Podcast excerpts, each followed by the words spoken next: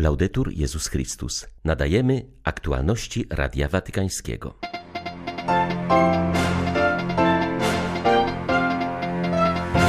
Papież zaapelował o modlitwę w intencji pokoju w Ziemi Świętej na Kaukazie i Ukrainie. Podkreślił, że wspólnota międzynarodowa musi podjąć większe wysiłki na rzecz budowania pokoju i niesienia pomocy humanitarnej. Rozpoczął się proces beatyfikacyjny 39-letniego Hiszpana zwanego bohaterem deskorolki. Oddał on życie w 2017 roku, próbując powstrzymać terrorystów podczas ataku w centrum Londynu. Trąd nie jest wyrokiem. Dzięki skutecznemu leczeniu można normalnie żyć. W Światowym Dniu Chorych na Trąd przypomina o tym pracująca w Indiach dr Helena Pys. 29 stycznia wita Państwa Beata Zajączkowska. Zapraszam na serwis informacyjny. O wzroście przemocy w Ziemi Świętej, dramatycznej sytuacji humanitarnej na Kaukazie oraz o udręczonej Ukrainie mówił papież Franciszek na zakończenie południowego spotkania na Anioł Pański. Wspólnotę międzynarodową wezwał do zintensyfikowania wysiłków na rzecz budowania pokoju i niesienia koniecznego wsparcia humanitarnego. Z wielkim smutkiem przyjmuję wiadomości napływające z Ziemi Świętej, w szczególności te o śmierci dziesięciu Palestyńczyków, w tym kobiety, którzy zostali zabici podczas izraelskich antyterrorystycznych akcji wojskowych w Palestynie, oraz o tym, co wydarzyło się w piątek wieczorem w pobliżu Jerozolimy, kiedy siedmiu izraelskich Żydów zostało zabitych przez Palestyńczyka, a trzech zostało rannych, gdy wychodzili z synagogi. Zwiększająca się z dnia na dzień spirala śmierci zamyka nieliczne iskierki zaufania, które istnieją między tymi dwoma narodami. Apeluję do obu rządów i do społeczności międzynarodowej o natychmiastowe i bezzwłoczne znalezienie innych dróg, które założą dialog i szczere poszukiwanie pokoju. Módlmy się o to. Papież kolejny raz mówił też o dramatycznej sytuacji humanitarnej w tak zwanym korytarzu lachińskim, który łączy Górski Karabach z Armenią. Podkreślił, że jest blisko tych wszystkich, którzy w środku zimy zmuszeni są do stawienia czoła nieludzkim warunkom życia. Pozdrowił też młodzież z włoskiej akcji katolickiej, która licznie przybyła na plac Świętego Piotra. Przybyliście tutaj w karawanie pokoju. Dziękuję za tę inicjatywę tym cenniejszą w tym roku, dlatego że myśląc o udręczonej Ukrainie, nasze zaangażowanie i nasza modlitwa o pokój muszą być jeszcze silniejsze. Pamiętajmy o Ukrainie i módlmy się za naród ukraiński, tak bardzo krzywdzony. Przybędę jako pielgrzym pokoju. Tak cel swojej afrykańskiej wizyty zdefiniował papież Franciszek, prosząc o towarzyszenie mu w tej pielgrzymce modlitwą. W dniach od 31 stycznia do 5 lutego Ojciec Święty odwiedzi Demokratyczną Republikę Konga i Sudan Południowy. Obydwa te kraje pogrążone są w wieloletnich konfliktach wewnętrznych, co dramatycznie odbija się na losie ich mieszkańców. Quelle terre sono provate da te ziemie są doświadczone przez długotrwałe konflikty. Demokratyczna Republika Konga cierpi, zwłaszcza na wschodzie kraju, z powodu walk zbrojnych i wyzysku. Tymczasem Sudan Południowy, rozdarty wieloletnią wojną, nie może doczekać się końca nieustającej przemocy, która tak wielu ludzi zmusza do życia w przesiedleniu i w bardzo trudnych warunkach. Do Sudanu Południowego przybędę razem z arcybiskupem Canterbury i moderatorem Zgromadzenia Ogólnego Kościoła Szkocji. W ten sposób przeżyjemy więc razem jako bracia ekumeniczną pielgrzymkę pokoju. Wszystkich proszę o towarzyszenie tej podróży modlitwą.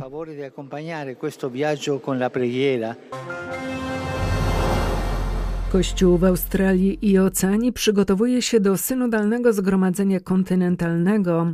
Dotychczasowy proces na poziomie krajowym był niezwykle ciekawy ze względu na różnorodność tamtejszych kościołów lokalnych, zamieszkujących potężne, jak i bardzo niewielkie państwa wyspiarskie. Różnorodność objawiła się także w samej organizacji rozmów synodalnych. Niektóre kraje, jak na przykład Nowa Zelandia, miały już istniejące struktury synodalne i z łatwością z nich skorzystały. W tym samym czasie liczne małe wyspiarskie wspólnoty Pacyfiku miały trudności z przyjęciem i zrozumieniem Wademekum, zaznacza profesor Sandy Cornish, biorąca udział w organizacji etapu kontynentalnego. The small island states of Oceania have Małe państwa wyspy Oceanii mają bardzo ograniczone zasoby. Zamieszkują je małe wspólnoty, które są bardzo oddalone od siebie. Z tego powodu zorganizowanie zgromadzenia kontynentalnego jest wielkim wyzwaniem. Doświadczenie synodu w lokalnych kościołach jest bardzo różnorodne. Wystarczy pomyśleć, jak bardzo różni się kościół na Fidżi od tego w Australii. Tym bardziej jest więc ciekawym, gdy dostrzegamy, że dla wszystkich ważnym tematem jest troska o stworzenie. Zmiany klimatyczne zagrażają istnieniu wielu wspólnot oceanii. Jej wyspiarskie państwa mogą dosłownie zniknąć pod wpływem rosnącego poziomu mórz. Sama Australia także jest bardzo dotknięta przez to, co się dzieje w oceanach. W tym momencie mamy masowe powodzie wewnątrz kontynentu. Niestety wspólnoty dotknięte przez kryzys środowiska są często wyłączone z międzynarodowych rozmów, a nawet z dialogu na poziomie kościoła. W Madrycie rozpoczął się proces beatyfikacyjny 39-letniego Hiszpana zwanego bohaterem deskorolki. Oddał on swoje życie, próbując powstrzymać terrorystów podczas ataku w centrum Londynu w 2017 roku. Zanim sam został zabity, Ignacio Echeverria ocalił życie wielu ludzi. Do dramatu doszło 3 czerwca 2017 roku na Borough Market, największym targu spożywczym w Londynie przy London Bridge. Ignacio był w drodze do skateparku, by spotkać się z przyjaciółmi, gdy zauważył mężczyznę, który atakuje ludzi nożem. Wcześniej bandyci wjechali w tłum furgonetką. Ignacio chwycił deskorolkę i uderzył nią jednego z napastników, dzięki czemu kilkoro ludzi zdążyło uciec. Wtedy zobaczył drugiego mężczyznę atakującego policjanta. Zanim ruszył w jego stronę, został dwukrotnie pchnięty nożem w plecy. Zmarł z powodu odniesionych ran. Joaquin Severia opisuje syna jako zwykłego człowieka, który zawsze bronił tego, w co wierzy. Miesiąc po jego śmierci papież Franciszek ogłosił nowe kryterium drogi do świętości oblatio vitae, dosłownie oddanie życia w imię miłości bliźniego. To skłoniło biskupa pomocniczego Madrytu, aby zapytał rodzinę Ignacjo, czy życzą sobie, aby został uznany za kandydata do świętości. Jego ojciec powiedział: Ufam, że jest już w niebie, lecz jeśli jego śmierć pomaga innym, którzy proszą o jego wstawiennictwo, to to, co zrobił, było tego warte. Po jego śmierci rodzina odkryła, że prowadził katechezy dla hiszpańskojęzycznych dzieci w swojej parafii we wschodnim Londynie. Dla Radia Watykańskiego Elżbieta Sobolewska-Farbotko, Radio Bobola, Londyn. Chociaż nie wynaleziono jeszcze skutecznej szczepionki na trąd, będący od wieków synonimem największego nieszczęścia, jakie może spotkać człowieka, to tę chorobę można dziś efektywnie leczyć, a ci, którzy zostali nią dotknięci, mogą się uczyć, pracować, zakładać rodziny i rodzić zdrowe dzieci. Przy okazji 70. Światowego Dnia Chorych na Trąd przypomina o tym dr Helena Pys, która od ponad 30 lat pracuje wśród trendowatych w Indiach. Polska lekarka należąca do Instytutu Prymasa Wyszyńskiego zauważa, że w ciągu minionych lat liczba zakażeń uległa zmniejszeniu. Problem jednak nie zniknął, a Indie pozostają krajem z największą liczbą trendowatych na świecie.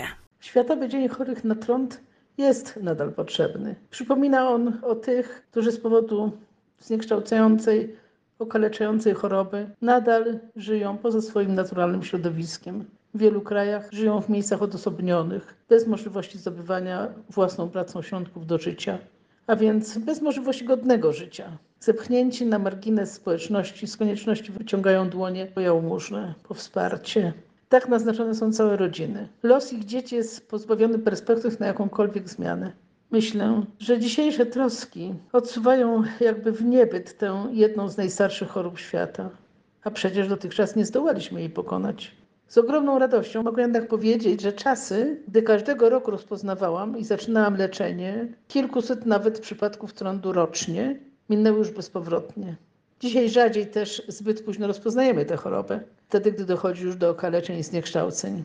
To naznaczenie przez trąd powodowało wydalenie chorych z miejsc ich pobytu, z rodzin. Ale oczywiście, jak każda zakaźna choroba, Trąd częściej dotyka ubogie warstwy ludności, gdzie nadal jest powszechne niedożywienie jakościowe, gorsze warunki sanitarne i bytowe, bardzo niski poziom edukacji.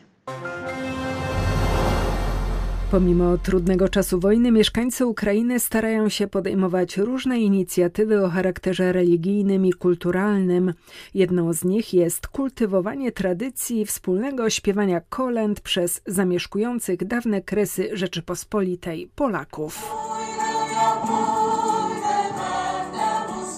Katedrze lwowskiej odbyła się prezentacja wydanego na Ukrainie śpiewnika zawierającego kolendy kresowe, jakie wykonywane są po dziś dzień przez Polaków zamieszkujących tereny położone w pasie od granicy polsko-ukraińskiej, jadąc przez Mościska w kierunku Lwowa. Obszar tzw. Tak ziemi mościskiej to dziś największe skupisko ludności polskiej na terenie Ukrainy. Wciąż żywe są tutaj tradycje kolędnicze, których nie udało się nawet zniszczyć władzy radzieckiej. Opowiada Edward Kuc, lwowski organista, jednocześnie jeden z twórców śpiewnika. Kiedy nas prześladowano, to na zewnątrz być może tych kolęd nie było, ale byli zawsze w domu. I myśmy tylko po kolędzie, kiedy chodzili, spotykali okna świecące choinką. Niektórzy pilnowali, mieli obowiązek po to, żeby prześladować. Głośno rozmawiali po to, żeby słychać, gdzie oni są, a my w innym miejscu chodziliśmy po kolędzie. Także to jest bardzo ważne, że wznawi się ta tradycja po latach zapomnienia. Zbiór kolęd kresowych, jaki ukazał się pod tytułem Ocalić od zapomnienia, to projekt, który ma na celu przywracanie pamięci o kulturze religijnej i duchowej miejscowych Polaków. Wielu z nich walczy obecnie na froncie, inni angażują się w koordynowanie pomocy humanitarnej, która z terenów przygranicznych wysyłana jest na wschód Ukrainy. Zelwowa dla Radia Watykańskiego ksiądz Mariusz Krawiec, Paulista. Ubodzy w duchu to ci, którzy wiedzą, że nie są samowystarczalni i żyją jako żebrzący Boga, czują, że go potrzebują i uznają, że dobro pochodzi od niego jako dar i jako łaska. Franciszek mówił o tym na Anioł Pański, wychodząc od pierwszego z ewangelicznych błogosławieństw. Papież przypomniał, że ubodzy nie marnotrawią i wskazał najważniejsze wyzwania przeciwko mentalności marnotrawienia. Pierwsze wyzwanie nie marnować daru, jakim jesteśmy. Każdy z nas jest wartością niezależnie od posiadanych darów. Każdy człowiek jest bogaty nie tylko w talenty, ale w godność. Jest miłowany przez Boga, ma wartość jest cenny. Drugie wyzwanie oznacza nie marnować darów, które posiadamy. Okazuje się, że każdego roku marnuje się około 1 trzeciej całej światowej produkcji żywności i to w czasie, gdy tak wielu umiera z głodu. Nie można w ten sposób używać zasobów stworzenia. Dóbr należy strzec i dzielić je z innymi w taki sposób, aby nikomu nie brakowało tego, co konieczne. Nie marnujmy tego, co mamy ale szerzmy ekologię sprawiedliwości, miłosierdzia i dzielenia się. Papież zachęcił też do zastanowienia się nad tym, jak traktujemy ludzi najsłabszych i odrzuconych i czy pamiętamy o ubogich. Podkreślił, że trzecie wyzwanie przeciwko mentalności marnotrawienia brzmi nie odrzucać ludzi. La cultura dello scarto dice Kultura odrzucania mówi: Używam cię tak długo, jak jesteś mi potrzebny. Kiedy przestajesz mnie interesować lub wchodzisz mi w drogę, odrzucam cię. Tak traktuje się zwłaszcza tych najsłabszych dzieci nienarodzone, osoby starsze, potrzebujących i upośledzonych. Ale ludzi nigdy nie można odrzucać. Zawsze szanujmy i promujmy życie. Były to aktualności Radia Watykańskiego. Laudetur Jezus Chrystus.